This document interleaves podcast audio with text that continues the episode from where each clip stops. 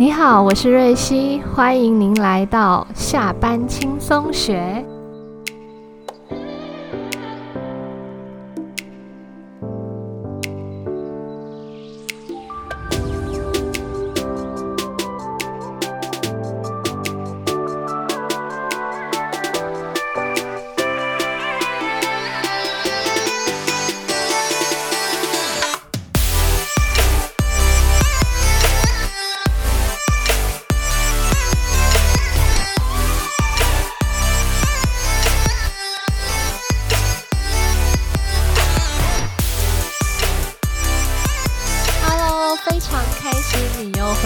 节目，我是瑞希。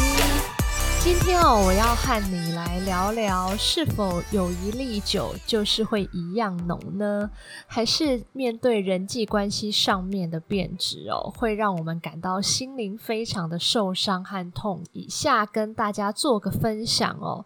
曾经你以为的友情长存，如果有一天彼此疏远，友谊变淡，我们应该要如何面对以及心理建设呢？年轻的时候总觉得好朋友，我们的友谊就是会维持一辈子。但事与愿违，你会发现，当年纪渐长，进入社会，我们和原本所谓的好朋友，却是会越离越远。或许是彼此所选择的道路不一样，位置都不同了，所以在想法上、话题、立场上，有着许多不再像从前一样这么的契合、合拍，甚至是有着心神领会的默契。在这种当下，你用什么样的方式去面对呢？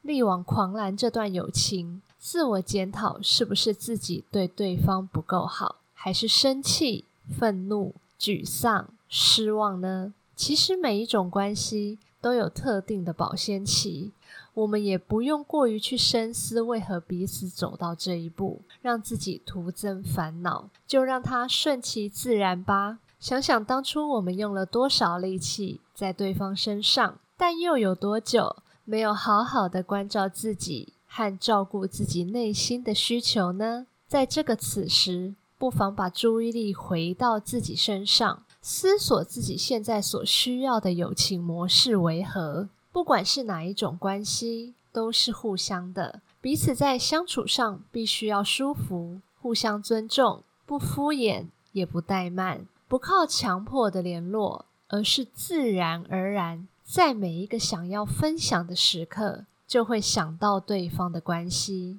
现在的我认为。君子之交淡如水的友谊，更可以长长久久，并且是舒服平顺的陪伴。关系就是合则来，不合则去，让彼此保有适度的空间和弹性，找到最适合彼此的频率，也不再为担心失去友情。而有心理负担，资深的心理师哦，他所给我们的建议是：真正的友情是该为对方留一条人际界限的哦。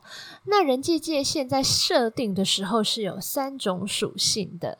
第一个是客观的界限，以价值观区分我们是否谈得来，如不谈钱、不吃辣，还有政治的倾向。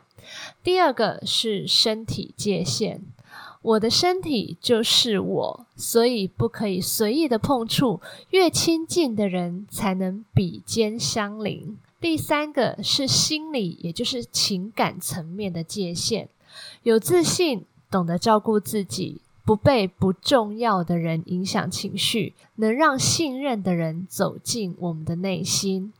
人际界限呢，它是跟我们的交情深浅有息息相关的哦。那怎么样可以让我们的友情可以再更深化，可以再更深入一些，彼此了解呢？交换秘密就是友谊深化的一个关键点哦。所谓日久见人心，患难见真情哦。时间让我们明白哪一些事情才讲。哪一些秘密才说是点头之交、泛泛之交，还是莫逆之交？像重大事件之后，朋友会同理我的感受，界限呢就会再往内松一些。如果朋友借了钱忘记还，虽然表面上会说不在意，但是这一条人际界限会向外推一些哦。那如果朋友没有遵守约定，或是对一件事的意见不同，贴心的生日礼或落寞时有所依靠，都会再次挪动彼此的人际界限，往内一些，或者是在往外移一些哦。人际界限是浮动的哦，所以交情越深，会越有期待，会逐渐将自己的秘密，例如展现生气、嫉妒、脆弱、怨恨以及无关道德的那一面。期待对方接纳，我们在对方面前也比较不会有任何的隐藏和面具哦。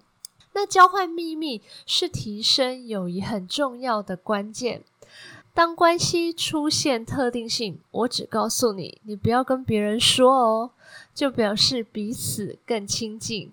然而，秘密也会伴随着考验。当伤心时，对方会安慰吗？表示脆弱的时候，对方是否会接纳？当对方支持你讨厌的价值时，应该怎么办？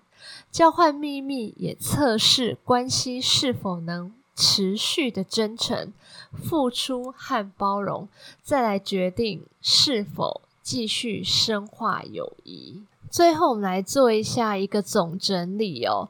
所以，友情不论是纯粹的友情，还是比较功利考量的友情，分享哦，或许都是一个比较综合性的决定，避免了背叛别人的机会，也避免自己固持己见的不理性危险。承认彼此的关系随时都有背叛的可能性，但还是觉得他是个不错的家伙，这才是深厚的友情。比起强度，将目光放在友情的深度上，或许就能避免背叛的发生哦。最后来分享我对于友情人际关系的看法哦。人呢是群体的动物，所以我们会更依赖各种人际关系、情感来弥补我们内心需要被填满的那一块空白。但是在年纪渐长后，会发现最终还是只有自己可以陪伴自己走出难关。想要找人说话的时候，好朋友不一定有空会听你说，甚至还会直接跳过。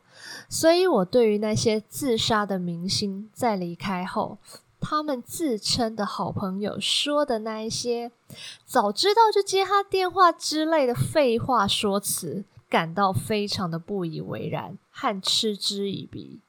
这个现世界和现实是残酷的。人际关系也是非常现实的。这个世界呢，不会因为你的脆弱而对你特别的温柔哦。与其在其他人身上找到自我认同和安全感，倒不如强大自己的内心，让自己坚无不摧来的实际一点。这些话哦，非常的残忍，但也非常的受用。希望可以带给你们一些启发以及不一样的观点哦。我是瑞希，这里是下班轻松学。如果你喜欢我的分享，请记得订阅、打星、评分以及留言给我。期待下次还可以再见到你。我们下次见。